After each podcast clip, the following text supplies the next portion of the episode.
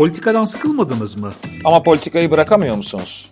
Dert etmeyin, biz de sizin gibiyiz. Politika ile psikolojinin buluştuğu programımıza hoş geldiniz.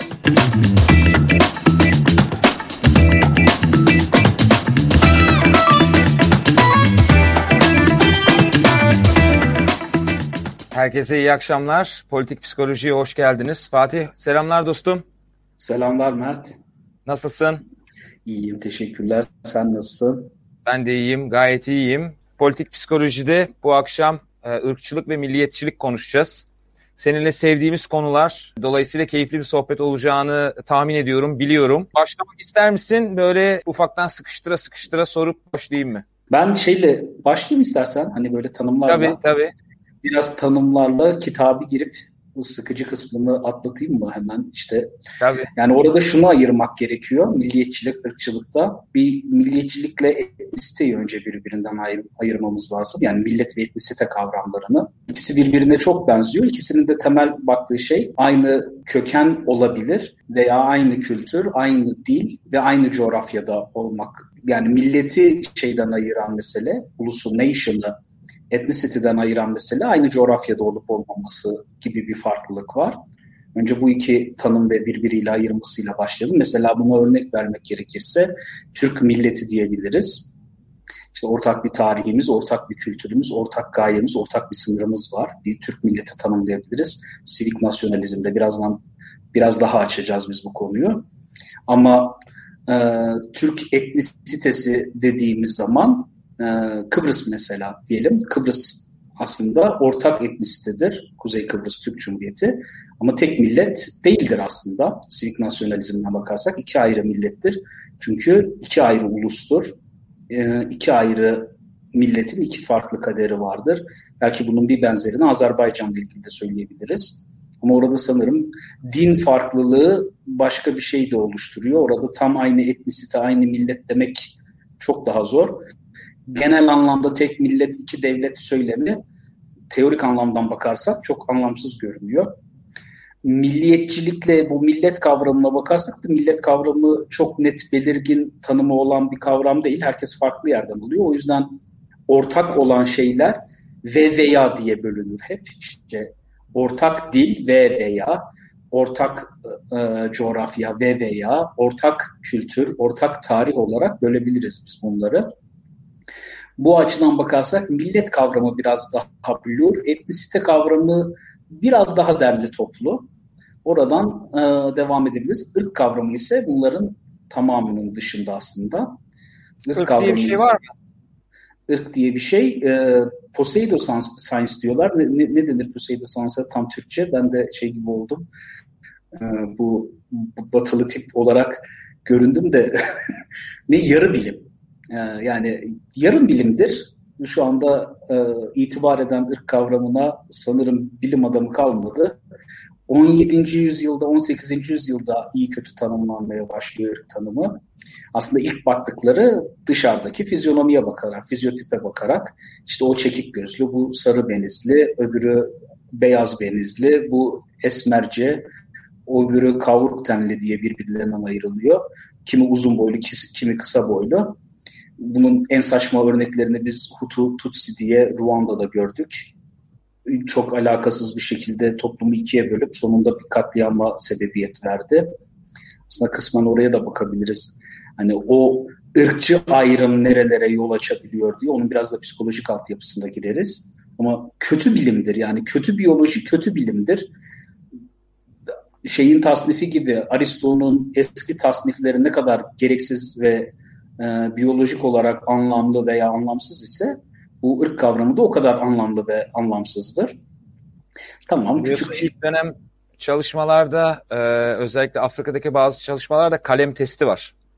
Kalemi saçına sokuyorlar. Eğer kalem hmm. düşerse Afrikalı ırktan değilsin. Eğer kalem saçında kalırsa Afrikalı ırktansın diyorlar. Böyle çalışmalar var. Yani bilim o dönemlerde e, bu mantıklar üzerinden e, hareket ediyor.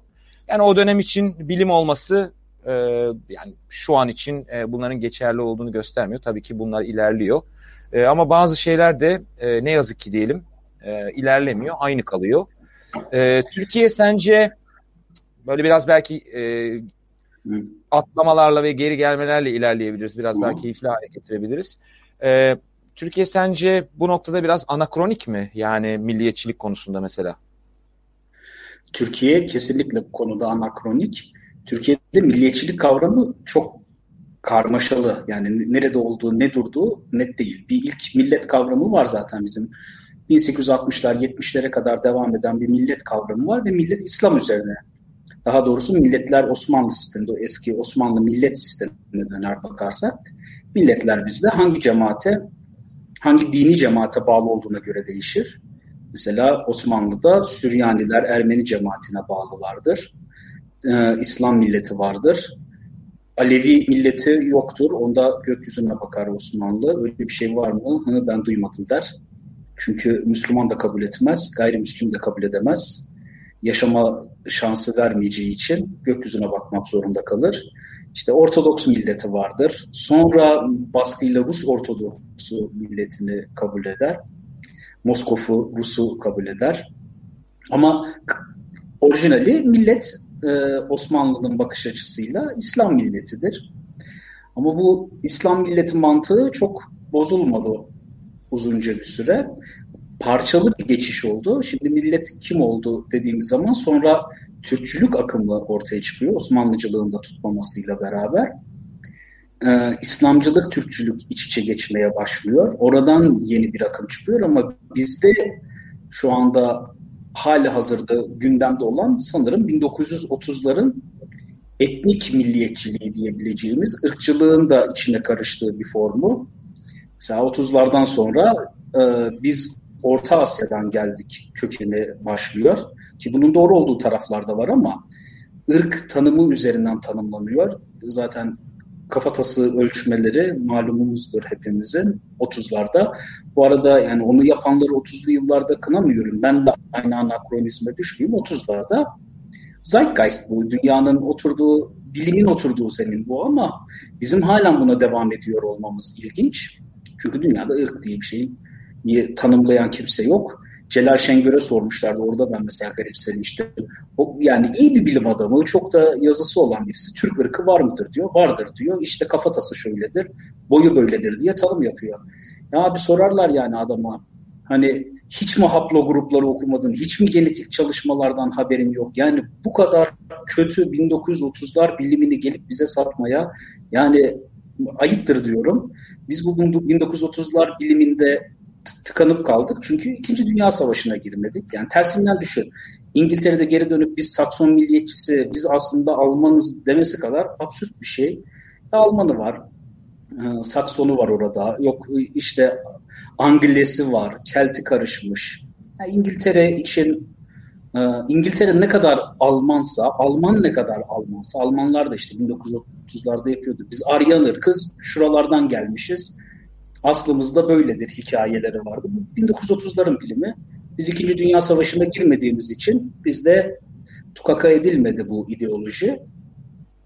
Ee, seküler ulus devletimiz de bu mitler üzerine inşa edildiği için yerine de yeni bir mit koyma riskine toplumca girmeyi denemediğimiz için kısmen onu İslam sosa biraz daha bulayarak yeniden bir milliyetçilik yaratıp öyle bir ortaya karışık bir milliyetçiliğimiz oldu. Vali kebabı gibi işte bir tarafta lahmacun duruyor, bir tarafta şiş kebap duruyor, bir tarafta Adana duruyor. Karıştırıp bir milliyetçilik tanımımız var ve ülkeye de sanırım fikren bu hakim. Ee, aynısının Kürt versiyonu da çıktı. Onlar da Ahmet derken aynı meseleyi yapıyorlar. Yani bin yıllık Diyarbakır'e veya Türkçeleştirilmiş haliyle Diyarbakır'a ki Diyarbakır'dı yani yerin adı Diyarbakır'e geri dönüp tarihin derinliklerinden Ahmet ismini bulup bizim asıl dedelerimiz onlardı diyerek absürt işler icat ediyorlar. Bu garip milliyetçilik ırkçılıkla karışmış dediğim gibi din hikayesi var. Ondan araya karıştığı bir Balkanlaşma var kendini tanımlarken öteki üstünden tanımlama var. Çünkü Balkan'dan gelen mesela orada Türklerin, Türk devletinin Osmanlı Devleti, Türk Devleti'nin Müslüman yaptıkları da Balkanlarda kendilerini Türk olarak tanımlıyor. Nasıl tanımlıyor? Çünkü Sırp orada boşnağı keserken boşnak demiyor veya sen Sırpsın demiyor, sen Türksün diyor.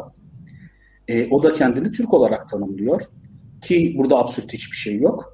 Ama o da geldiği zaman buraya veya Bulgaristan'dan birisi geldiği zaman atalarını Konya'ya ve Konya'dan da Horasan'a, Horasan'dan da Ütken'e bağladığı garip absürt bir şey var ama arkadaş Putin'e Ötüken'deki arkadaştan daha çok benziyor.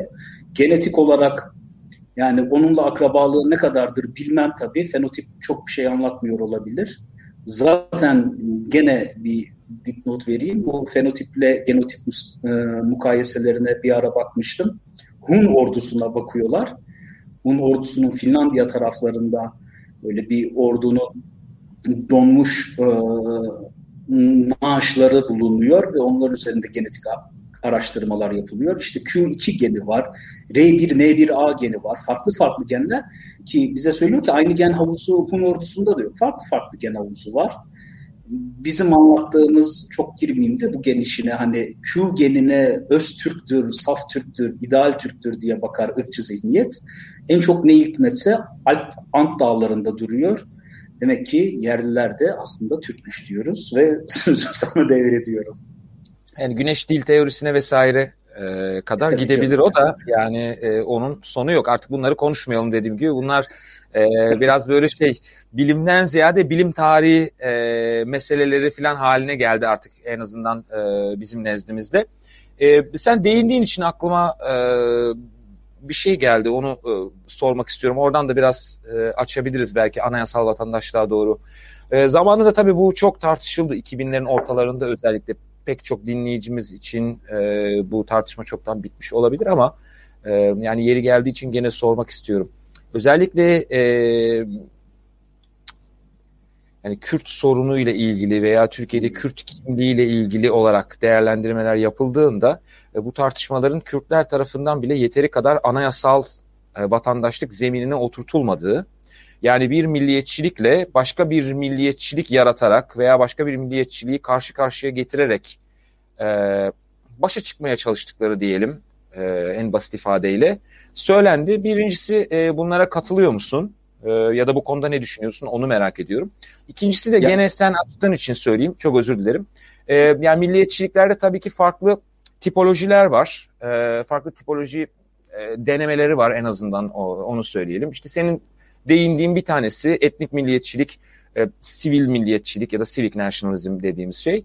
E, yine Hans Kohn e, bu konuyla ilgili çok da coğrafyaya değinmeden aslında coğrafi bir tanımlama gibi görülse de e, yani Batı milliyetçiliği, Doğu milliyetçiliği gibi e, bir tanımlama yapar. Tam da bizim konuştuğumuz üzere işte e, biraz daha bir üst kimlik olarak milleti yaratmak veya e, var olan bir kimliği iyice ön plana çıkartmaya çalışan, yani daha var olan kimliği biraz daha etnik e, milliyetçiliğe referans yaparak doğuda hakim olduğunu, e, batının ise e, biraz daha bir üst kimlik olarak e, yaratmaya çalıştığını söyler. Toparlıyorum. E, Ernst Renan'da da yine Fransız düşünür, e, aslında millet kavramının belli bir e, unutma içermesi gerektiğini söyler. Yani geçmişe dair bazı şeyleri unutman lazım. Belki bazı kavgaları, belki bazı çatışmaları, belki etnik kimliğini ancak onun üzerine bir e, milliyetçilik yapabilirsiniz ve ancak öyle kurabilirsiniz milliyetçiliği der. Dolayısıyla iki tane sorun var sana. Bir tanesi bu bahsettiğimiz yani milliyetçilikle baş et, tırnak içinde milliyetçilikle baş etmeye çalışırken bunu e, anayasal vatandaşlık zeminine oturtmaktan ziyade başka bir milliyetçiliğin üretilmesi, körüklenmesi ne kadar verimli olabilir, ne kadar verimli olmuştur Türkiye coğrafyasında? Birinci sorun bu. İkincisi de şu aslında e, yani Fransız düşüncesinin e, bizim coğrafyamızdaki düşün hayatı üzerinde etkili olduğunu biliyoruz. Yani ne oluyor da acaba bu Ernst Renan'ın bu unutma üzerine e, kavramı etkili olmuyor da biz böyle bir tırnak içinde üst kimlik olarak Türkiye'liliği yaratmak yerine e, daha etnisiteye hatta çoğu zaman ırka referans yapan e, bir Türk milliyetçiliğini benimsiyoruz. Hmm. İkincisinden başlayayım o zaman. Bir idealizm var. Yani biz niye bir üst kimlik yaratmıyoruz? Çünkü üst kimlik yaratmak o idealizmi yaratmıyor diyebilirim aslında. Nasıl? Ee, ırka dayalı o milliyetçilik aslında şunu söyler. Hmm, ben senden daha fazla Türk'üm ee, ve biz buranın asıl sahibiyiz. Hikaye devletten hangimiz daha çok pay almayı hak ediyor gelir aslında. Çünkü bizde usul döner bakarsak bin yıllık devlet geleneğimiz devletin iaşe dağıtması üzerine doğru bağlı. Yani devletten iaşe almadan öyle varlığını çok tanımlayabileceğin bir ülke değil burası. Yedirmezler adama. Devletle bir şekilde bağ kurup akraba olman gerekiyor. Ya kız alacaksın ya kız vereceksin burada. O makbul vatandaş olman gerekiyor. Burada makbul vatandaş olamazsan zaten çoluğuna çocuğuna ekmek parası bulamadığın gibi devletin senin tependen ne zaman buldozer gibi geçeceğini de bilmezsin. Ee, bir şekilde para kazanırsan sonun e, yabancılarla iş tutan 19. asırdaki gayrimüslimlere de benzeyebilir. Malını mülkünü burada bırakır gidersin, arkandan gömüsünü arar insanlar. O iş tehlikeli işler. Bu ülkede bir şekilde devlete eklemlenmen gerekiyor. O yüzden böyle bir hikaye kurmak, burada İAŞ'den, buradaki ranttan ne kadar pay alıp almama hakkın olduğunu sana söylüyor. Ben burada yönetici sınıfım, bin senedir olan şey budur Türkiye'de yönetici sınıflar var. Yönetici olmanın yöntemleri var. Kim olduğuna da çok bakmaz bizim devlet.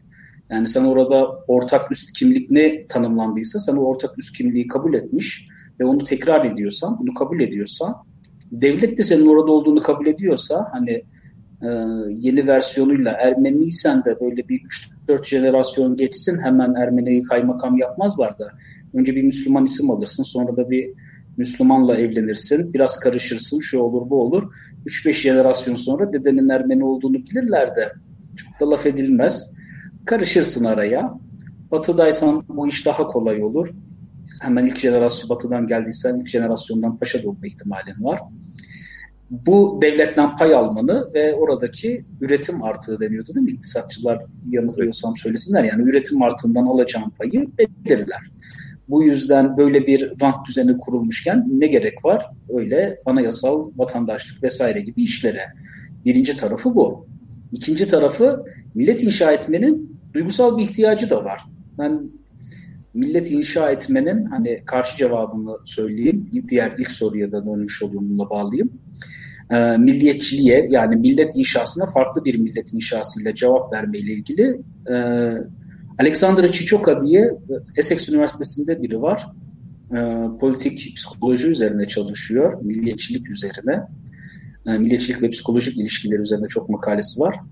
E, milliyetçiliğin aslında kitlesel narsisizmin bir tezahürü olduğundan bahseder ve ne gruba ne devlete ne millete bir hayrı olmadığının ama bireyin narsistik ihtiyaçlarını karşıladığından bahsediyor. Kısmen katılıyorum buna. Yani evet kısmen doğru. Bireyin bu ihtiyaçları var ama bireyin bu ihtiyaçlarını karşılayamayan bir devletin de var olabileceğini düşünmüyorum. Orada da anayasal vatandaşlık üzerinden kuracağımız, inşa edebileceğimiz bir devletin hani e, cephede savaşıyoruz dediğin zaman vereceği tepki başka olur. Güvenlik risklerin varsa bunu yapman çok zor olur. Bu güvenlik risklerini bertaraf etmiş olman gerekiyor. Ayrıca toplumda bir birlik birliktelik duygusuna ihtiyacın var. Hani e, çok abartmayayım gene söylenildiği gibi birlik ve beraberliğe çok ihtiyacımız olduğu günler e, kalibresinde ağır bir birlik ve birliktelikten beraber teklikten bahsetmiyorum ama toplumun içinde bir ortaklık ruhuna ihtiyaç var. Bunu da biz ihtiyaç sonucunda topluma entegre etme e, gereksinimi duyduk. Yani bunun yapılmasının sebebi de oydu. E ben söyleyeyim buradaki hikayelerden. Cumhuriyetin kuruluşu, Kurtuluş Savaşı veya daha evvelki savaşlara dönüp baktığınız zaman e,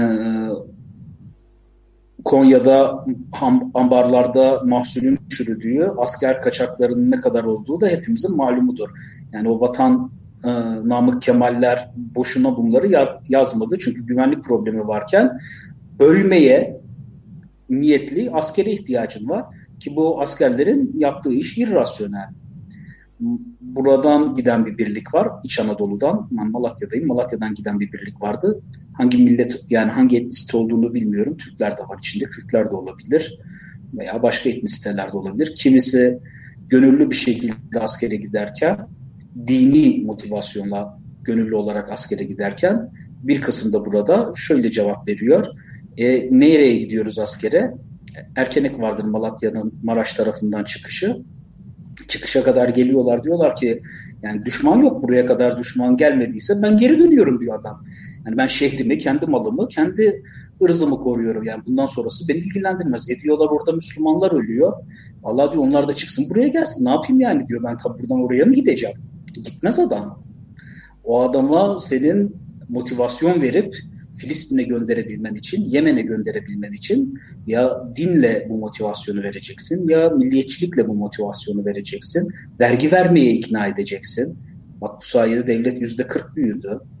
Yani zihnimiz aslında bizim hep bu milliyetçiliğin içerisinde bizim milliyetçilik dışında milliyetçilik ve devletçilik dışında düşünme kabiliyetimiz de çok sınırlı. Benim programdaki ana çerçevemde zaten önümüzde de o olacak.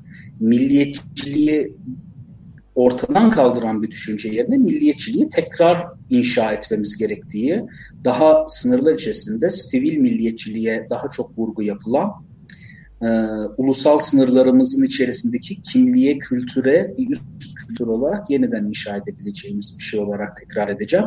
Bunun içerisinde de farklı bir milliyetçilik yaparsanız Kürt milliyetçiliği gibi tepki ikisinin birbiriyle çarpışması olacaktır. Ama bu şunu da meşru kılmaz. Farklı etnisitelerin, Çerkez etnisitesinin, Kürt etnisitesinin veya Arap etnisitesinin şimdi çok artıyor Suriye göçlerinden sonra Arap etnisitesinin farklı etnisitelerin olduğunu, bu etnisitelerin e, üst kimliğe yani ortak kimliğe asimile olup olmamayla ilgili karar verip veremediği ama ortak kimliği üst kimliği kabul etmesi gerektiğini, bunu anlatabileceğiniz ve kapsayıcı bir ortak kimliğin olduğu bir üst kimliğe toplumun ihtiyacı var. Yoksa absürt absürt andığımız tartışmaları yaparız. Ki orası da başka primitif çocuksu bir iş. Oraya da istersen bağlarım. Çok uzattım lafı?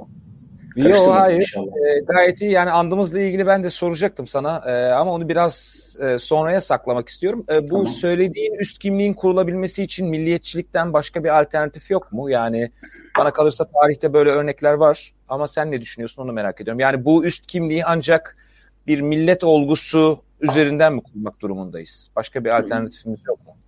Yok yani dinle kurabilirsin. Din de kapsayıcı değil. Şimdi bir yandan seküler olman gerekiyor. Toplumun devam edebilmesi için biz öyle %99.9'u Müslümanız ama o da kendi içinde gene bölünecek. Yani bir millet oluşturman gerekiyor. Içinde, yine tırnak içinde kullanıyorsun evet, tabii yüzde Tırnak içinde yani böyle yapayım. Yine hayır şimdi ne olur ne olmaz linç yemeyelim gene burada. E, diğer türlü kurmazsan da nasıl oluyor? Ben Kanada Amerika örneği vereyim orada. Kanada iki tane etnisite var. Bir millet kurmamışlardı uzunca bir süre. Anayasal vatandaşlık üzerine iki etnisiteli ortak bir milleti olmayan Kanada, o Kanada, Kanada diye türkü söylüyorlar bir şeylerinde, marşlarında bile. Güvenlik sorunları da çok fazla yok. Amerika kurdu. Yani orada multiculturalism, çok kültürlülük ve bir melting pot derler, eritme potası derler Amerika'ya. Amerika farklı kültürleri, farklı etnisiteleri alır, yeni bir Amerikan kültürü inşa eder ondan. Amerikan milleti, Amerikan milliyetçiliği inşa eder. Kanada bunu yapmaz. Kanada farklı iki tane temel ana millet vardır. Onun yanında bu farklı etnisite yani iki temel etnisite vardır. Farklı etnisiteler de gelir. Kanada'da akşam haberlerini dinlerseniz ben orada kalırken çok şaşırmıştım. Ee, devlet kanalında Korece'den başlıyor, Japoncadan çıkıyor, 70 dilde e, ana haber bülteni sunuyorlar. Çok da garipti mesela başbakanları o dönem e, neydi Jacques Chirac miydi adamın adı? Fransızdı. Ülkenin çoğunluğu İngilizce konuşuyor. Azınlık Fransız. E, azınlık başbak azınlıktan olan bir başbakanı Fransızca altyazıyla İngilizce konuşan çoğunluk seyrediyordu. Ama orada milletin yani daha doğrusu vatandaşların bağlılığı Kanada'dan ziyade kendi eyaletlerine veya Kebe'ye daha fazla bağlılık var. Onun üzerinden multiculturalist, çok kültürlü yeni bir kültür, yeni bir kimlik inşa etme mecburiyeti hissettiler. Özellikle 1990'lardan sonra buraya yöneldiler. Will Kimlichka'nın bununla ilgili çok e, yazısı var. Temel yazısı bunlarla ilgili. Aslında orada çalış doğrudan söylemiyorlar bunu ama inşa etmeye çalıştıkları yeni bir milliyetçilik. Bu olmadığı zaman o toplumdaki temel dinamikleri kuramıyorsun. Ve zamanla da oluşuyor aslında. Yeni bir millet ortaya çıkıyor. Çünkü aynı televizyon dizilerini seyretmişsin. Ee, aynı aynı e, imar kanununa tabisin. Aynı imar kanunu benzer şiir ortaya çıkartır. Onlar arasında ilişkiler vardır. Evinin penceresi nereye bakıyorsa, so, şehrinde park var mı yok mu? Şehrinin düzeni, ilkokulda ne yaşadın, televizyonda kimi seyrettin bunlar yeni bir kimlik kültür oluşturur ve bir şekilde benzerlik ve kardeşlik hissine e, kavuşmaya başlarsın zamanla. Eğer ki siyaset tarafından bu manipüle edilmezse. Ee, Kanada örneği için biliyorsun salad bowl yani salata kasesi terimi kullanılır. Hmm. Yani baktığında aslında yine bir bütünü e, oluşturuyorlar. Yani salata diyebiliriz o bütüne ama işte domatesi ayrı, salatalığı ayrı, marulu ayrı görebiliyorsun. Yani bir takım farklılıklarını muhafaza ederek o kimliğin, o kültürün parçası oluyorlar. Ee, Amerika'daki örnekteki gibi ben biraz daha çorba benzetmesini de kullanırım o melting pot için.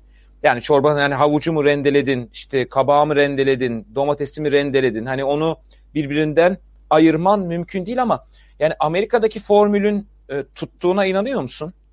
Çünkü bugün dahi ciddi anlamda sıkıntılar var. Ciddi anlamda sıkıntılar görüyoruz. Her ne kadar tabii şunu da vurgulamak lazım. Yani Amerika'da birisi çıkıp I'm Chinese American yani Çinli Amerikalıyım dediğinde bu kimse için e, yani ya da çoğunluk için bir problem teşkil etmiyordu. Onlar meseleye evet sonuna Amerikalıyı koydu mu koymadı mı oradan bakıyordu.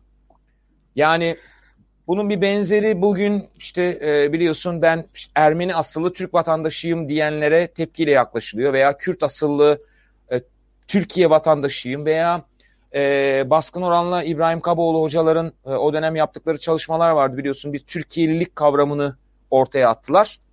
Söylenmedik şeyler bırakılmadı yani hani bu niye bu kadar tepki gördü onu da tabii e, o zaman dahi ben çok fazla anlayamamıştım şimdi de çok fazla anlayamıyorum.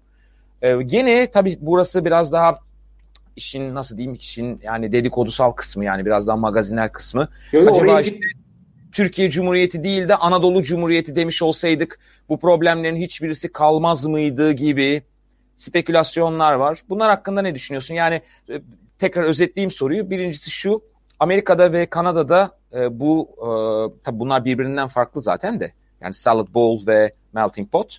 Hani bunlar çalışmadı mı? Birinci sorum o. Ee, ikincisi de hani Türkiye'ye dönüp baktığımızda bu bir üst kimlik olarak kurmak yani özel olarak istenmedi mi?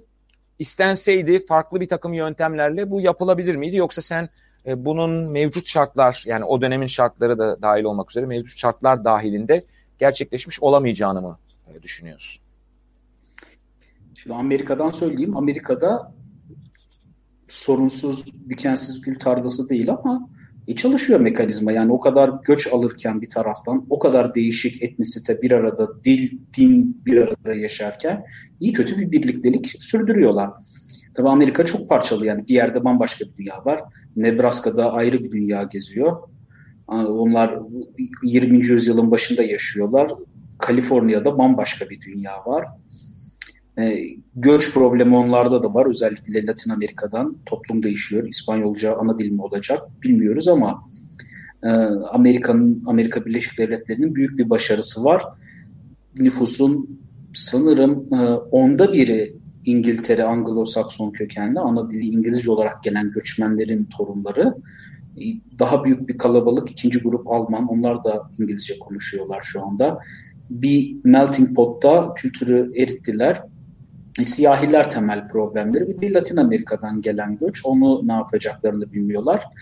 İnsanların bizdeki soruyla da bağlantılı cevap veriyorum. İnsanların bireylerin narsistik ihtiyaçları var ve ben daha üstünüm demek istiyorlar.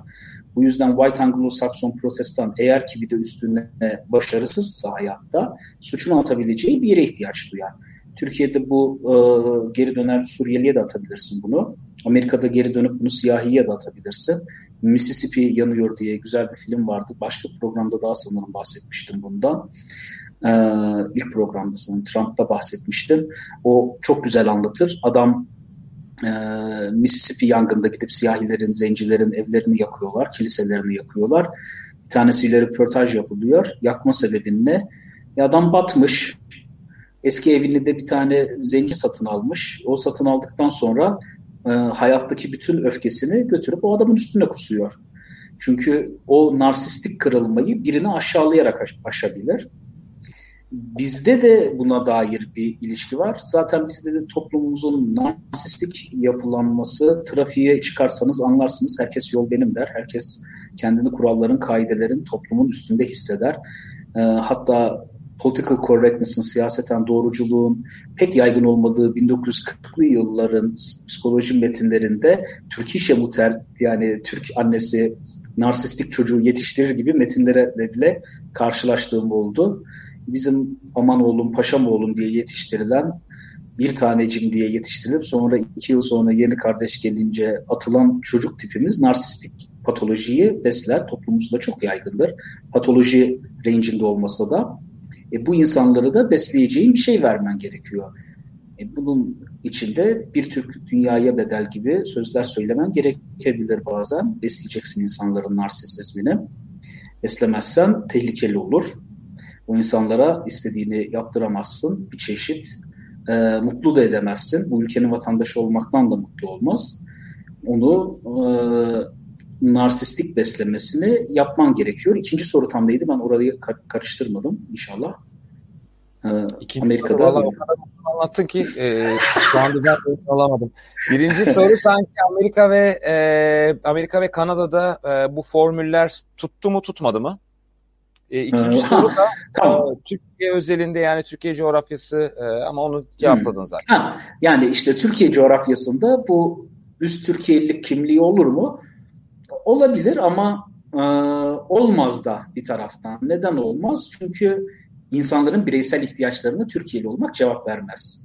Yani Kürşat'ın torunu olmak varken Türkiye'li Anadolu olmak demek kimin torunu olacağım ben şimdi? Yani Kürşat, yani sen adama geri dönüp hikaye veriyorsun 40 kişiyle ki olmayan bir hikaye. Nihal Atsız'ın uydurduğu bir hikaye ama sevdik biz. Niye sevdik? Çünkü o, o kişinin narsisizmini besliyor. Yani ben işte kimin torunuyum? 40 kişi gidip Çin sarayını basan Kürşat'ın torunuyum diyor adam. Oradan bir gurur duyuyor. Meta'nın torunuyum diyor. Cengiz Han'ın torunuyum diyor. Yani ben çok garipserim. Mesela dünyada herhalde İslam medeniyetinde Cengiz kadar zarar vermiş ikinci birisi olmaz. İnsanın hem Müslüman olup hem oğluna Cengiz ismi vermesini ben hep garipsemişimdir. Ama gene aynı büyüklenmecilik var orada. Cengiz kim kesiyor, asıyor, kesiyor işte. E bu sırf bize has bir özellik değil. Dünyanın yarısı da İskender ismini veriyor. Biz severiz böyle asan kesen büyük adamlara isimlerini vermeyi. Çünkü toplumun narsistik ihtiyaçları vardır.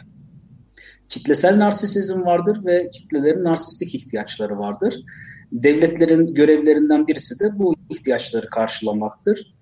Ee, bu ihtiyacı karşılarken de... Burada kesmem lazım. Yani devletlerin görevlerinden bir tanesi bu ihtiyaçları karşılamak dediğinde orada bir e, itirazım olur onu söyleyeyim. Yani çünkü bunu şey tamam. şey gibi anlatıyorsun sanki hani barınma hakkı bir insan hakkıdır ve e, devletlerin bunu karşılaması lazım der gibi anlatıyorsun. E, oraya bir şerh koymak lazım. Bilmiyorum tamam. ne diyorsun, ne diyorsun, ne düşünüyorsun yani, ama yani şerhi şöyle söyleyeyim. Yani yapması gerekir. Çünkü yapmazsa tamam. toplumsal huzuru devam ettirebilecek yeni ve daha masraflı enstrümanlar bulması lazım. Bunlar bazen daha masraflı da olabilir. Ama toplumu bir arada tutabilecek hikaye, masal uydurmak zorundasın. Ee, seçilmiş travmaların olmak zorunda. Yani bunu Vamuk Hoca da söyler. Seçilmiş travmaların olmak zorunda. Seçilmiş ideallerin olmak zorunda. Bir şeyler e, anlatmak zorunda. Bir hikaye, masal anlatmak zorundasın. Bir masalın yoksa insanları bir arada tutamazsın. Gerçek çünkü gerçek pis bir yerdir. Yani biz burada insanlara şunu nasıl söyleyeceksin? Siz bir arada toplu, toplanıyorsunuz. Ben sizin üretim artığınız, ürettiğiniz malın yani tüketemediğiniz kadar ürettiğiniz malın büyük bir kısmını alıyorum. Biz de burada oturup bunu bölüşüyoruz. Sen de buna razı oluyorsun. E bunu insana ikna edebilmek için mesela Rusya'da gördüm geçen bir tane Rus e, şeyi seyrediyorum. Seyahat programı seyrediyorum. Bold and Bankrupt diye. Çok severim, tavsiye ederim burada. E, Rusya'nın Allah'ın unuttuğu bir yerde politically incorrect şekilde söyleyeyim. Dağın başında Irkutsk'un bir yerinde muhtemelen de Türkik soydan gelen bir ım, teyzenin evine giriyorlar. Duvarda Kırım bizimdir yazıyor. Lan senin Kırım'la ne alakan var teyze? Ama o teyzeye o hikayeyi satmış. Ve o teyze ucuz, küçücük e, emekli maaşıyla orada geçinmeye çalışıyor.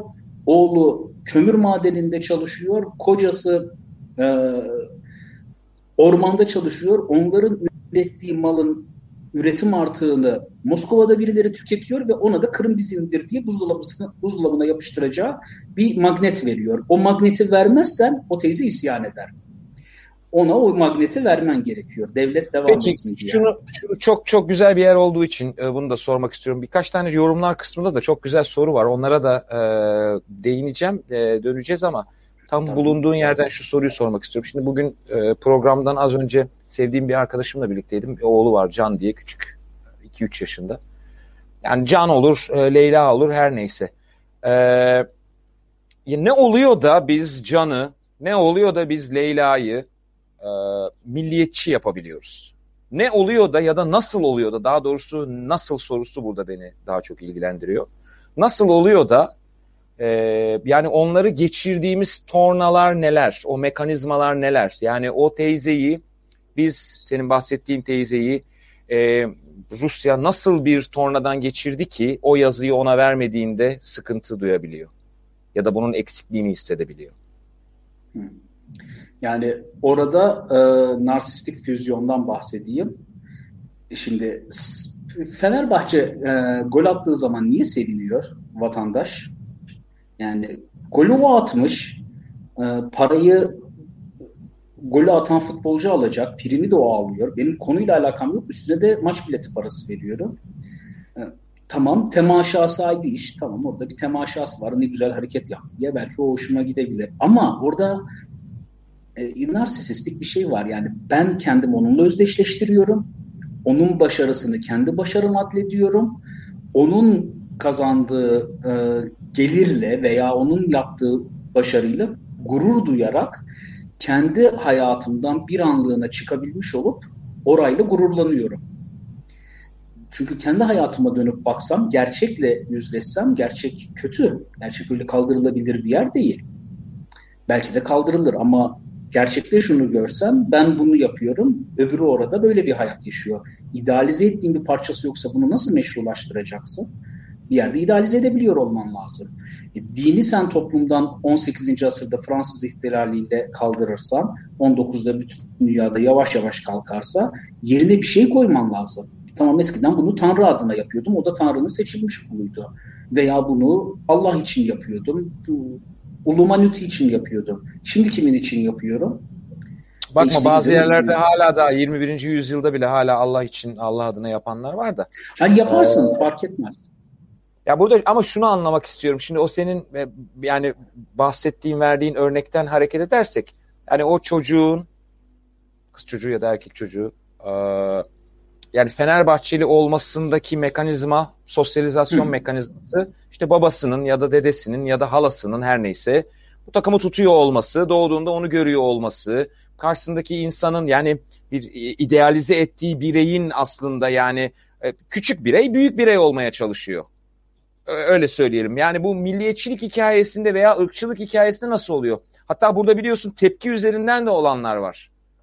Yani Marksist babanın e, oğlunun Turancı olması vesaire gibi örnekler de var. Ya da tam tersi de olabilir tabii ki. Onu biraz anlamak istiyorum. Yani orada o sosyalizasyon mekanizmaları yani bu iş sadece mesela erkekler için Türkiye'de okul ve askerlik sürecinde mi bitiyor? Bunları arada beslemek mi gerekiyor? Kadınlarda bu nasıl oluyor? Yani askerlik onlar için bir sosyalizasyon süreci olarak da çalışmıyor. Kadınlarda sadece okul eğitim sürecinde mi e, bu iş tamamlanıyor, bitiyor? Okul bunun temel yöntemlerinden bir tanesi. Uzunca süre orada şöyle bir mekanizma var. Uzunca süre bir kişiyi bir travmaya maruz bırakırsan, andığımız okumak gibi sabahın köründe diker, ne mutlu Türk'üm diyene diye bağırtırsan bir insana her sabah, küçücük çocuğu, kişi o travmayla önünde iki tane seçenek kalır. Ya maruz kaldığı travmayla yüzleşecek ve kendini travmaya maruz bırakan aynı zamanda da sevdiği insanlarla yüzleşecek ya da travmayı kabul edip kendi çoluğuna çocuğuna aynı travmayı uygulatacak. Temel ilke budur. Birini travmatize etmen lazım. Aslında bütün milliyetçi yetiştirmelerde veya herhangi bir ideolojiye bir insanı angaje etmek çocukluktan itibaren travmatize ederek mümkün olur çocuğu andımız öğretmekle götürüp e, sıra dayağı çekerek e, hafız yetiştirmek arasında çok büyük bir fark yoktu. Travmatize edersin o çocuğu. O çocuk o travmayı kabul etmek zorunda. Çünkü kabul etmezse kendini o travmayı uygulatan annesiyle babasıyla nasıl bir daha konuşacak? Onlarla yüzleşmesi gerekir. Bunlar çok ağır işler. Dile kolay. Sen onu kabul edersin. Orada sana öğretilen ideolojiyi kanıksarsın. Kanıksamak zorundasın ki sevdiğin insanlarla yüzleşmeyesin. Onlarla karşı çıkmayasın. Çünkü ilkokul öğretmenini de bir taraftan seversin. İyi birisidir aynı zamanda. Devletin sana iyi şeyler de veriyordur. Tamam seni sabahın köründe oraya dikmiştir, mutsuz etmiştir çocukken ama iyi bir tarafı vardır. Hikayeyi yeniden yapılandırırsın ve iyi bir yere çevirirsin. Zaten bir kere bu döngüye girdin miydi? Ondan sonra kabul edersin. Ya beyin yıkama yöntemlerini hiç böyle filmi olarak da gördün mü? Kişiye işkence ederek yapılır bu. Küçük doz öldürmeyen işkencelerle insanların beyni yıkanır. Toplumu da bu şekilde küçük küçük işkencelerle çocukluktan itibaren başlayarak küçük küçük travmalarla mecbur bırakırsın. Çünkü o travmayla yüzleşmek ağırdır. Travma ne kadar uzun sürerse ve ne kadar ağır olursa o travmayla yüzleşmek de o kadar zor olur. Bu komünizm travması içinde geçerlidir. Mutsuz olduğun bir toplumda çünkü yıllarca ona emek sarf etmişsindir. O saçma kanuna 30 yıl uyduktan sonra o kanun kalktı mı ne yapacaksın? 30 yıl boyunca boşuna yaşadığını mı kabul edeceksin? Boşuna işkence çektiğini mi kabul edeceksin? Çok büyük travma yaşadılar Doğu Almanya ile Batı Almanya birleşince. O adamlar ömrünün 20 yılını 30 yılını saçma komünistik ritüellerle geçirmişlerdi. Dünya yıkılmayacak, komünizm ayakta kalacak zannediyorlardı. Yıkıldı, ne oldu? Bir anda hikaye değişti. Boşlukta kaldı, nefret doldu. Oradan gidip milliyetçiliğe sarıldılar mesela. Türkleri yakanlar Doğu Almanyalar, Doğu Almanya'daki ırkçılar oradan çıktı. Sarılacak bir yere ihtiyacın var. Yeni bir e, ideale ihtiyacın var orada. Bunun dengeleri gariptir çünkü dünya adil bir yerde değil, o kadar güzel bir yerde değil. Hele bizim şu an içinde yaşadığımız düzen de garip bir düzen. 5000 yıldır da belki bu düzen var. Daha önce ne vardı bilmiyoruz. Bu düzenin içerisinde varlığını devam ettirebilmesi için devletin de bireyin de kullanışlı yalanlara ihtiyacı var. Peki bunun e, bu bahsettiğin e, örnekler nispeten sert karşılaşmalar yani e, yani çok da tartışmalı yönü olmayan bir şey. İşte Doğu Almanya ile Batı Almanya birleşti veya işte e, Sovyetler Birliği yıkıldı. Yani orada kimsenin tutup da hayır canım aslında Sovyetler Birliği yıkılmadı ya da aslında Almanya birleşmedi gibi herhangi bir şey iddia etme şansı yok. Peki daha arada daha böyle gri bölgelerde ne oluyor? Yani şimdi bahsettiğimiz şey aslında senin söylediğin bir fantazi yaratılması ve o fantazi aslında e, yani nasıl diyelim kendi gerçekliğini devam ettirebildiği sürece çalışıyor. Yani sen senelerce anlatıyorsun çocuklara işte Türk ulusundan daha büyük ulus yoktur. İşte bizim atalarımız zaten şunu yapmışlar. Ee, biz Cihan İmparatorluğuyduk, dünyayı hükmettik. Ee, zaten işte bütün batılı devletler bizi kıskanıyor. Abi çat ondan sonra bir anda ekonomik krizi bir yiyorsun. Senin ben güçlüyüm dediğin devlet neredeyse perişan olmaya yakın hale geliyor. Bir bakıyorsun bunlar beni kıskanıyor dediğin ülkelerin ekonomileri nispeten yerinde. Vatandaşına yardım sağlayabiliyor evde kalanlara. Yani bu e, bu kırılma anı e, bireyi nasıl etkiliyor? Biz yenilmezdik de Türk milleti olarak bunlara. içimizdeki hainler demeye başlarsın işte o zaman. O zaman nefreti içeride bir yere kanalize etmek zorundasın. Demek ki bizim içimizde hain var. Biz ulu alma ulusuyuz. E, bu kadar çalışkandık, bu kadar başarılıydık. E, yenildik. Nasıl oldu bu saçmalık? Bak 29 buhranı da en çok bizi vurdu. Tarumar olduk. Demek ki içimizdeki pis Yahudiler yaptı bu işi. Suçu kendi içindeki bir günah keçisine yüklemek zorundasın. Balkanlaşma da aslında böyle oluyor. Ya kendine ya yakınındakine. Aslında kapı komşuna suçu yüklüyorsun. Biz Yugoslavya olarak bunları çekmezdik de bu Müslüman boşnaklar yaptı bu işi. Bunları kesmek lazım diyorsun. Ya da geri dönüyorsun Bulgaristan'daki gibi işte bu Müslümanlar yaptı bunu duyup e, ya vazgeçersiniz ya gidersiniz diyorsun. Türkiye'deki e, Ermenilerin başına gelen veya Yunanistan'la Türkiye'nin karşılıklı birbirine yaptığı Yunanların e, Selanik'te oradaki Müslüman nüfusa yaptığının geri dönüp Türkiye'de buradaki Müslümanların geri dönüp e, Rum Ortodokslara yaptığı sürekli o karşılıklı içerideki düşmana yöneltmek zorunda kalıyorsun. Bu gazı çok pompalarsan bir ülkede ki Türkiye'de çok pompalanıyor. Ekonomik krizde de veya Amerika'da da bu oluyor. Geri dönüp içindeki düşmanlar. E bu göçmenler geldi de böyle oldu. Yoksa biz böyle olmayacaktık. Yok arkadaş yani göçmenlerle konunun bir alakası yok. Türkiye'deki 3-5 milyon fukara göçmeni gönderdikten sonra ülke çok müreffeh bir yer olmayacak. Problem başka yerlerde. O 3-5 milyon fukara Suriyelinin avantajı kadar dezavantajı da var. Ama sen bununla yüzleşmezsen ve o sana anlatılan masalı çok fazla sahiplenirsen geri dönüp içinde bir şeytan arayacaksın. Yani biz nasıl böyle büyük bir ulus böyle bir rezilliğe düştük veya geri döner dersin ki işte sadece iktidara yüklersin veya sadece geçmişteki Atatürk bunları yapmıştı da o yüzden dersin. Yok arkadaş tek müsebbip yok burada. Çok kompleks bir mekanizma var. Çok kompleks problemler var. Bunları algılaman lazım. Ama bunları tekrar edeyim. Yani bunları algılarken de daha güzel bir hikaye uydurmamız lazım. Sadece anayasal vatandaşlık burada yetmez. Anayasal vatandaşlıkla biz robot değiliz. Veremezsin. Sabah uyanacak bir hikaye, masal uydurmak zorundasın topluma.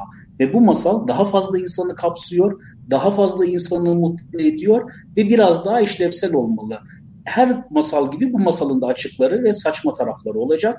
Bunları minimalize edebilirsin ama bu masal şöyle bir şey anlatıyor olması lazım hepimizin bildiği, tanıdığı, sevdiği Adile Naşit'e Rum muydu, Ermeni miydi, Türk müydü, değil miydi diye kafamızın karışmıyor olması lazım. Veya Orta Asya'daki bir Kırgız'a Türk derken e, Urfa'daki bir Kürde veya İstanbul'daki çiğ köfteci Kürde bu Türk mü değil mi diye kafamızın karışmıyor olması lazım. Öyle bir Türk tanımı yapmalıyız ki öyle bir tanım yapmalıyız ki adına Türk diyelim, Anadolu diyelim bir, bir şey çıkartmalıyız kendi mitlerimizi. Ya Fransa bunu daha iyi yapıyor. İşte çıkartıp e, yazarlarının isimlerini sokakları veriyor. Muhayyel cemaatler yani hayali bir cemaat, muhayyel bir cemaat oluştururken seçtiğin figürler, idoller kimler bunlara göre yeni bir toplum inşa ediyorsun. E sen geri döner bütün hikayeni Orta Asya'daki e, yere sıkıştırıp bırakırsan veya sadece İslam kültürü içerisinde bırakırsan birilerini fazla dışlarsın. O da tutmaz. Bugün geldiğimiz noktaya gelirse. Kendi içine dolayı da sürekli çökerse. Tarih bize zaten bunların e, pek çok sıkıntısını göstermişken. Şimdi benim şunu anlamam lazım yani şunu anlamaya çalışıyorum daha doğrusu. Yani niye biz hala bu kavramlar üzerinden e, ilerlemeye çalışıyoruz? Yani biraz daha ben gene başa e, dönme, en temele dönme taraftarıyım. Yani mesela şöyle bir şey söylüyorsun. Adile Naşit'in Türk olup olmadığını sorgularken kafamızın karışmaması lazım diyorsun. Niye bunu sorguluyoruz ki her şeyden önce? Yani burada bir yandan da biraz yorumlar kısmındaki e, sorulara da bağlamak istiyorum. Bir, bu bir aidiyet ihtiyacı mı? Yani bunu e, böyle işte etnisite vesaire bu benzer kavramlar ya da komşu kavramlar haricinde bir şekilde bir aidiyet geliştiremez miyiz? Bunu da aklımda şu olarak soruyorum. Mesela Amerika biliyorsun gelenek yaratabiliyor. Ee, yani Super Bowl izlemek artık yeni geleneklerinden bir tanesi. Ya belki yakın dönem ne kadar çalışır, ne kadar sürer onu bilemeyiz ama böyle çabalar var. Biz niye mesela böyle gelenekler yaratmak, yaratmaya en azından çaba göstermek yerine var olan bu bence köhnemiş kavramlar üzerinden dünyanın çok çeşitli coğrafyalarında e, sorunlar teşkil etmiş. E, her şeyden önce kan dökülmesine yol açmış e, kavramlar üzerinden ilerlemeye çalışıyoruz. Yani söylediğin şeyi anlıyorum. Yani bir ortak payda yaratmamız lazım diyorsun. Buna bunda hem fikrim. Ama bu ortak paydayı neden bana göre böyle sorunlu kavramlar arasından seçmeye çalışıyoruz? Yani daha mı tarihselliği var? Daha mı nasıl diyeyim zamk olarak daha mı tutucu? Daha mı sağlam birbirimize bizi bağlar? İki, bu tabii şununla bağlıyorum. Yorumlar kısmında o konuya e, epey bir değinilmiş. Yani bu bir aidiyet ihtiyacı mı? Böyle bir ihtiyacımız mı var? Yani kendimize bir şeye ait hissetmeye mi çalışıyoruz? Hatta e, şöyle bir yorum da var. Bunu söylemem lazım. Mesela çok da yeterli fikri veya vasfı olmayan insanların kendilerini tanımlamak için bir şeye ihtiyaç duyduklarını ve doğumdan gelen milliyet kavramına sarıldıklarını düşünüyorum demişler. Yani böyle mi? Aslında tırnak içinde çok da yapacak işi gücü olmayan insan mı bunlarla uğraşıyor?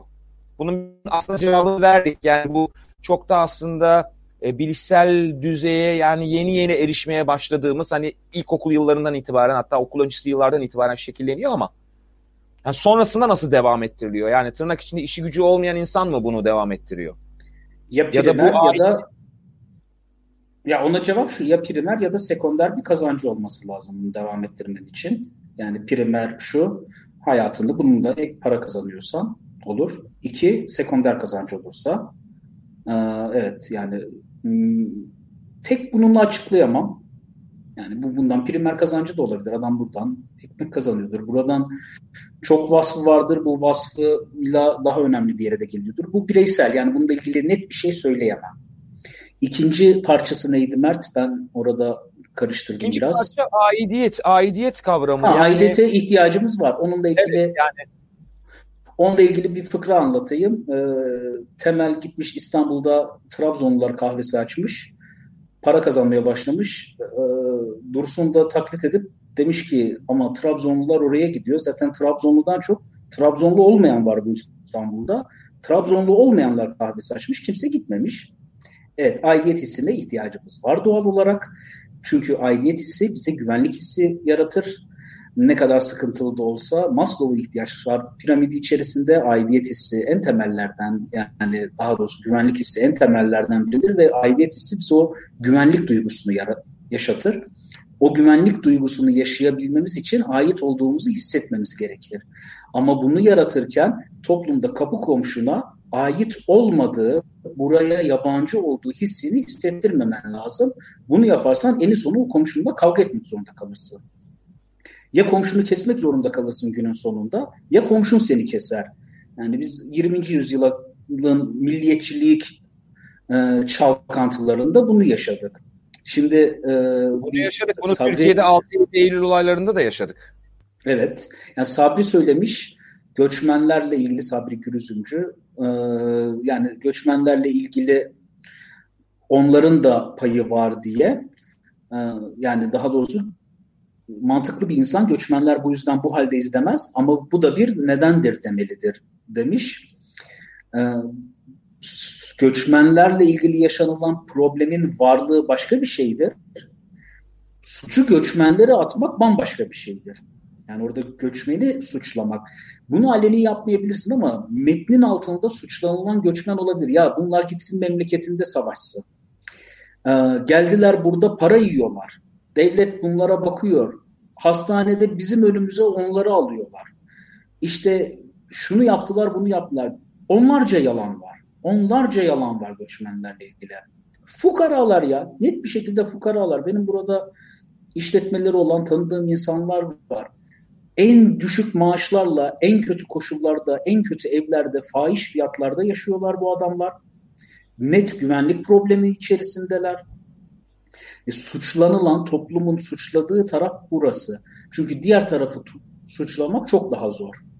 Gücü yeten yetene gibi kastın en altında olan kim varsa o suçlanıyor. E, Türkiye'deki kastın en dibinde de şu anda Suriyeliler duruyor. Suriyeliyi suçlamak başka şey. Kontrolsüz göçmen politikasının yarattığı problemlerden bahsetmek bambaşka bir şey. Ben burada bahsettiğim Suriyelileri doğrudan hedef almak. Öyle söyleyeyim. E, Nurullah Gökhan yazdı son olarak. E, ona da değinelim. Hı-hı. İstersen e, bence daha epey konuşulacak konu var. E, bunu evet. da e, bir ikinci programı e, hak ediyor bence ama e, tabii onu değerlendiririz. Tamam. E, değeri olmayan bir toplum inşa edilemez. Edilse dahi en sonunda tüm ilke değer sahibi olanların dışlandığı bir ülke olur. Birileri öte, ötekileşecek ama onlar kim? Asıl sorulması gereken budur. E, ben bir şey söyleyerek başlayayım sonra yine sana pası atayım. E, yani biz burada zaten değeri olmayan bir toplum inşa edilmesinden bahsetmiyoruz ama o değerin ne e, nasıl tanımlanacağını ve ne olarak belirleneceği üzerinde konuşuyoruz. E, yani burada e, Fatih'in söylediğini aslında Fatih Boray kim de e, aşağı yukarı sizinle aynı şeyi söylüyor. E, yani bir değer yaratmaktan bahsediyoruz. O bu değer olarak e, aslında farklı bir tür ya da e, tırnak içinde makbul milliyetçilik e, yaratılmasından bahsediyor. Benim sorduğum şey de şu aslında. E, yani neden biz bu değer ya da e, birleştirici, e, bireyleri birbirine bağlayıcı kavramları e, yani tarih e, laboratuvarında baktığımızda sorunlara yol açmış, sorunlara yol açtığı, e, savaşlara yol açtığı, kan dökülmesine sebep olduğu, can kayıplarına sebep olduğu e, aşikar kavramlardan seçmeye çalışıyoruz da yeni bir e, kavram ya da daha az sıkıntılı tırnak içinde kavramlardan bir tanesini denemiyoruz e, diye sordum. Ama tabii katkınız için çok teşekkür ediyoruz. Sen ne düşünüyorsun Fatih? Yani burada birileri ötekileşecek ama onlar kim? Buna ben de katılıyorum. E, bu yine değindin Vamuk Volkan Hoca'nın e, kimlik yaratma sürecinde bir yani kimliğin bir ötekine ihtiyaç duyması. Ama bu öteki illaki düşmanlaştırılacak bir öteki mi olmalı Fatih? Yani sadece onlar kırmızı giyenler biz mavi giyenleriz diye kendimizi tanımlayamıyor muyuz? Ora doğal olarak düşmanlaştırmaya gidiyor. Mesela bunu şununla ilgili aslında bu programı yaparken de ilk benim motivasyonum bir tane videoydu. Ee, Irak Kürdistan'ından bir tane çocuğun yaptığı bir video vardı. Chatleşme yapıyordu işte. Ee, Kürdistan forması giyiyordu.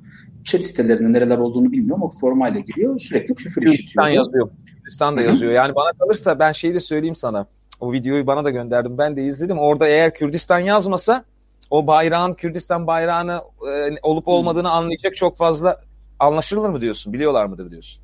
Belki bilen da çıkardır. Kürdistan yazınca daha çok insan biliyor. Şimdi orada şu var. Devlet hususen mesela seçilmiş travmada şöyle bir şey seçti. PKK terörüyle yapılan mücadeleyi toplumsal tabana yaydı. Bu seçilmiş bir aslında millet inşamızın bir unsuru haline geldi 1985'ten sonra. Yani Türk kimdir sorusunun cevaplarından biri PKK karşıtıdır oldu. Ve devlet hususen PKK ile Kürt'ü birbirinden de ayırmaya çalıştı. Bir müddet bunda Kürt yoktur diye başladı. Sonra Kürt'ün varlığını kabul etti. Kürt başkadır, PKK başkadır dedi. Buna devlet çok özen gösterdi. Yani ben hiç devletin açıkça Kürt düşmanlığı yaptığını görmedim. Buna da dikkat etti. Askeriye de buna çok dikkat etti. Ama sonucu toplumda Türk düşmanlığına doğru ilerliyor. Onu ayıramazsın. Pandora'nın kutusunu bir yerden açtığın zaman orada bir karşıtlık, travmayı oradan seçtiğin zaman onun sonucunda ne çıkacağını bilemezsin. Mesela üst kademe bunu yapabilir. Türkiye'de Rum düşmanlığı, Yunan düşmanlığı var. Aleni bir şekilde Yunan, düşmanlığı var. E şimdi sen e, Venizelos'la Atatürk'ün karşılıklı e, vals yaptıkları fotoğrafı gösterdiğin zaman montaj der adam. Bunu diyecek de çok kişi var. E bu adamlar birbirleriyle savaşmışlardı. İki generaldi. Savaş bitti. Vals yapıyorlar şimdi beraber. Başka bir şeydir onların dünyada. Düşmanlık gütmüyorlar. Ama sen seçilmiş tra- travma olarak Türk-Yunan Savaşı'nı, Kurtuluş Savaşı'nı bir yerden sonra fazla ana tema haline getirdiğin zaman bunun doğal sonucu olarak Yunan düşmanlığı da çıkar ortaya. Veya tam tersi Yunanistan'da oluşan Türk düşmanlığı, Türkiye'de çıkan Ermeni düşmanlığı gibi. E senin Ermeni nüfusunda var. Sen zararlı cemiyetler olarak Ermeni bilmem neleri ne çıkartır sürekli anlatırsan, Ermenilerin nasıl hıyanet yaptığını, e sen yıllarca Arapları anlatırsan, Araplar bizi sırtımızdan vurdu. Araplar şöyle haindi, Araplar şöyle berbattı, Araplar şöyle lanetli diye yıllarca anlatırsa e şimdi millet de Arap'tan nefret eder. E bu hikayenin dozunu nereden tutabileceğin çok bıçak sırtı işlerdir. Bir yere başladığın yer başka bir tarafa gidebilir. Ve travmatize etmeden öyle de bir soru vardı. Yani travmatize etmeden bunlar yapılabilir mi? Düşmanı ne kadar uzakta seçerken yani burada bir iki can kırmadan bu iş mümkün değil. Onu söyleyeyim. Yani bence bir, bir yerleri kırmadan bu mümkün değil ama ne kadar az kırarsan, komşunu ne kadar az kırarsan daha uzakta bir düşmanlıkla. Mesela anti-komünizm daha rahat bir birliktelikti. Yani anti-komünizm üzerinden memleketinde e, yani ülkenin içerisindeki komünistlerden bahsetmiyorum. Rus düşmanlığı üzerinden. Onlar da zaten biz milli komünistiz dediler. Daha doğrusu anti-komünizm demeyeyim buna. Rus karşıtlığı üzerinden. Ülkede Rus çok az. Moskov düşmanlığı. Ha, tam Türkçesi oldu. Moskov düşmanlığı üzerinden bu iş daha kolaydı. Yani şu anda mesela Çin karşıtlığı üzerinden bak aslında insanlar bir araya geliyor. Çinli ile yapacağımız bir Çinliye karşı olan bir e, nefreti o tarafa kanalize etmek kısmen, Uygurlu Türklere sahip çıkmak, politize olarak söyleyeyim yani bu vicdani olarak da buraya götürdü insanı. Kimse beni yanlış anlamasın, tamamen öyle marketing bir iş yapmaya çalışmıyorum ama bu fonksiyonel yani Çin'le olan yaşadığımız bir taraf bu. Öbür taraftan da dünyada büyük kişiler. Ya Orhan Pamuk Nobel almış. Sen Orhan Pamuk'a niye sahip çıkmıyorsun? Yaşar Kemal'ine niye sahip çıkmıyorsun? Kemal Sunal gibi ortak değerlerine niye sahip çıkmıyorsun? Bunlarla da olur bu. E, çok büyük başarıları olmuştu. Ee, uluslararası camiadaki başarılarını da büyütebilirsin. Büyük yazarlarından da bahsedebilirsin. Büyük şairlerini de kullanabilirsin. Ötlek Öç'ün aldım mı okuyacağına iki tane Atilla İlhan şiiri okuyun diye tavsiye ediyorum. Ee, Türk olmaz, milli olmaz, eğitimine. Olmaz, olmaz dostum Çünkü, olmaz. Onlar da, onlar da komünist.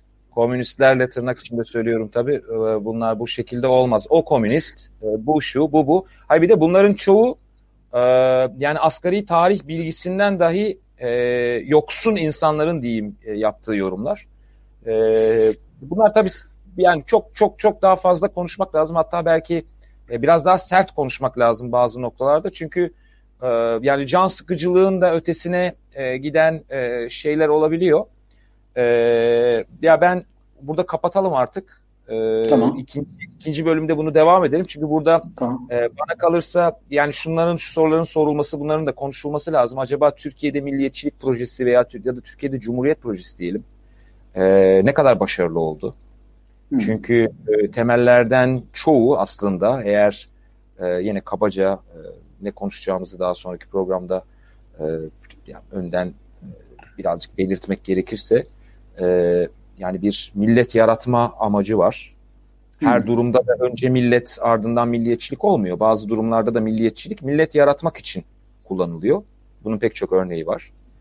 Ee, ikincisi, yani bu bu önemli, bunu konuşmak lazım. İkincisi Yine Türkiye'de Cumhuriyet Projesi'nin onda belki daha sonraki bir programda e, temel hedeflerinden birinin ben e, var olan İslam'ı ehlileştirmek e, olduğunu düşünüyorum. E, orada ne kadar başarılı oldu acaba? Yani İslam ehlileştirilebildi mi yoksa farklı bir hale mi geldi? Çünkü heterodoks e, bir e, dini anlayıştan bahsediyoruz Anadolu'ya yaygın, Anadolu genelinde e, bunu yine tek tipleştirmeye çalışan e, bir yaklaşımı olduğunu düşünüyorum Cumhuriyet Projesi'nin. E, bir de tabii gene e, belki kısa şerhler düşerek şey yapmak lazım. Adem Korkmaz çok güzel söylemiş. Milliyetçilik insanlığa atılmış en büyük kazıklardan biridir diyor. Ben de katılıyorum. E, Eli Keduri de bunu biraz böyle tanımlar. E, net olarak söylemek gerekirse Eli Keduri e, milliyetçilik için 19. yüzyılda Avrupa'da icat edilmiş bir ideolojidir der. Ee, şimdilik bunu söyleyelim. Burada bitirelim. Ee, eklemek istediğin bir şey varsa dostum onları ekle. Yoksa iyi akşamlar dilerim.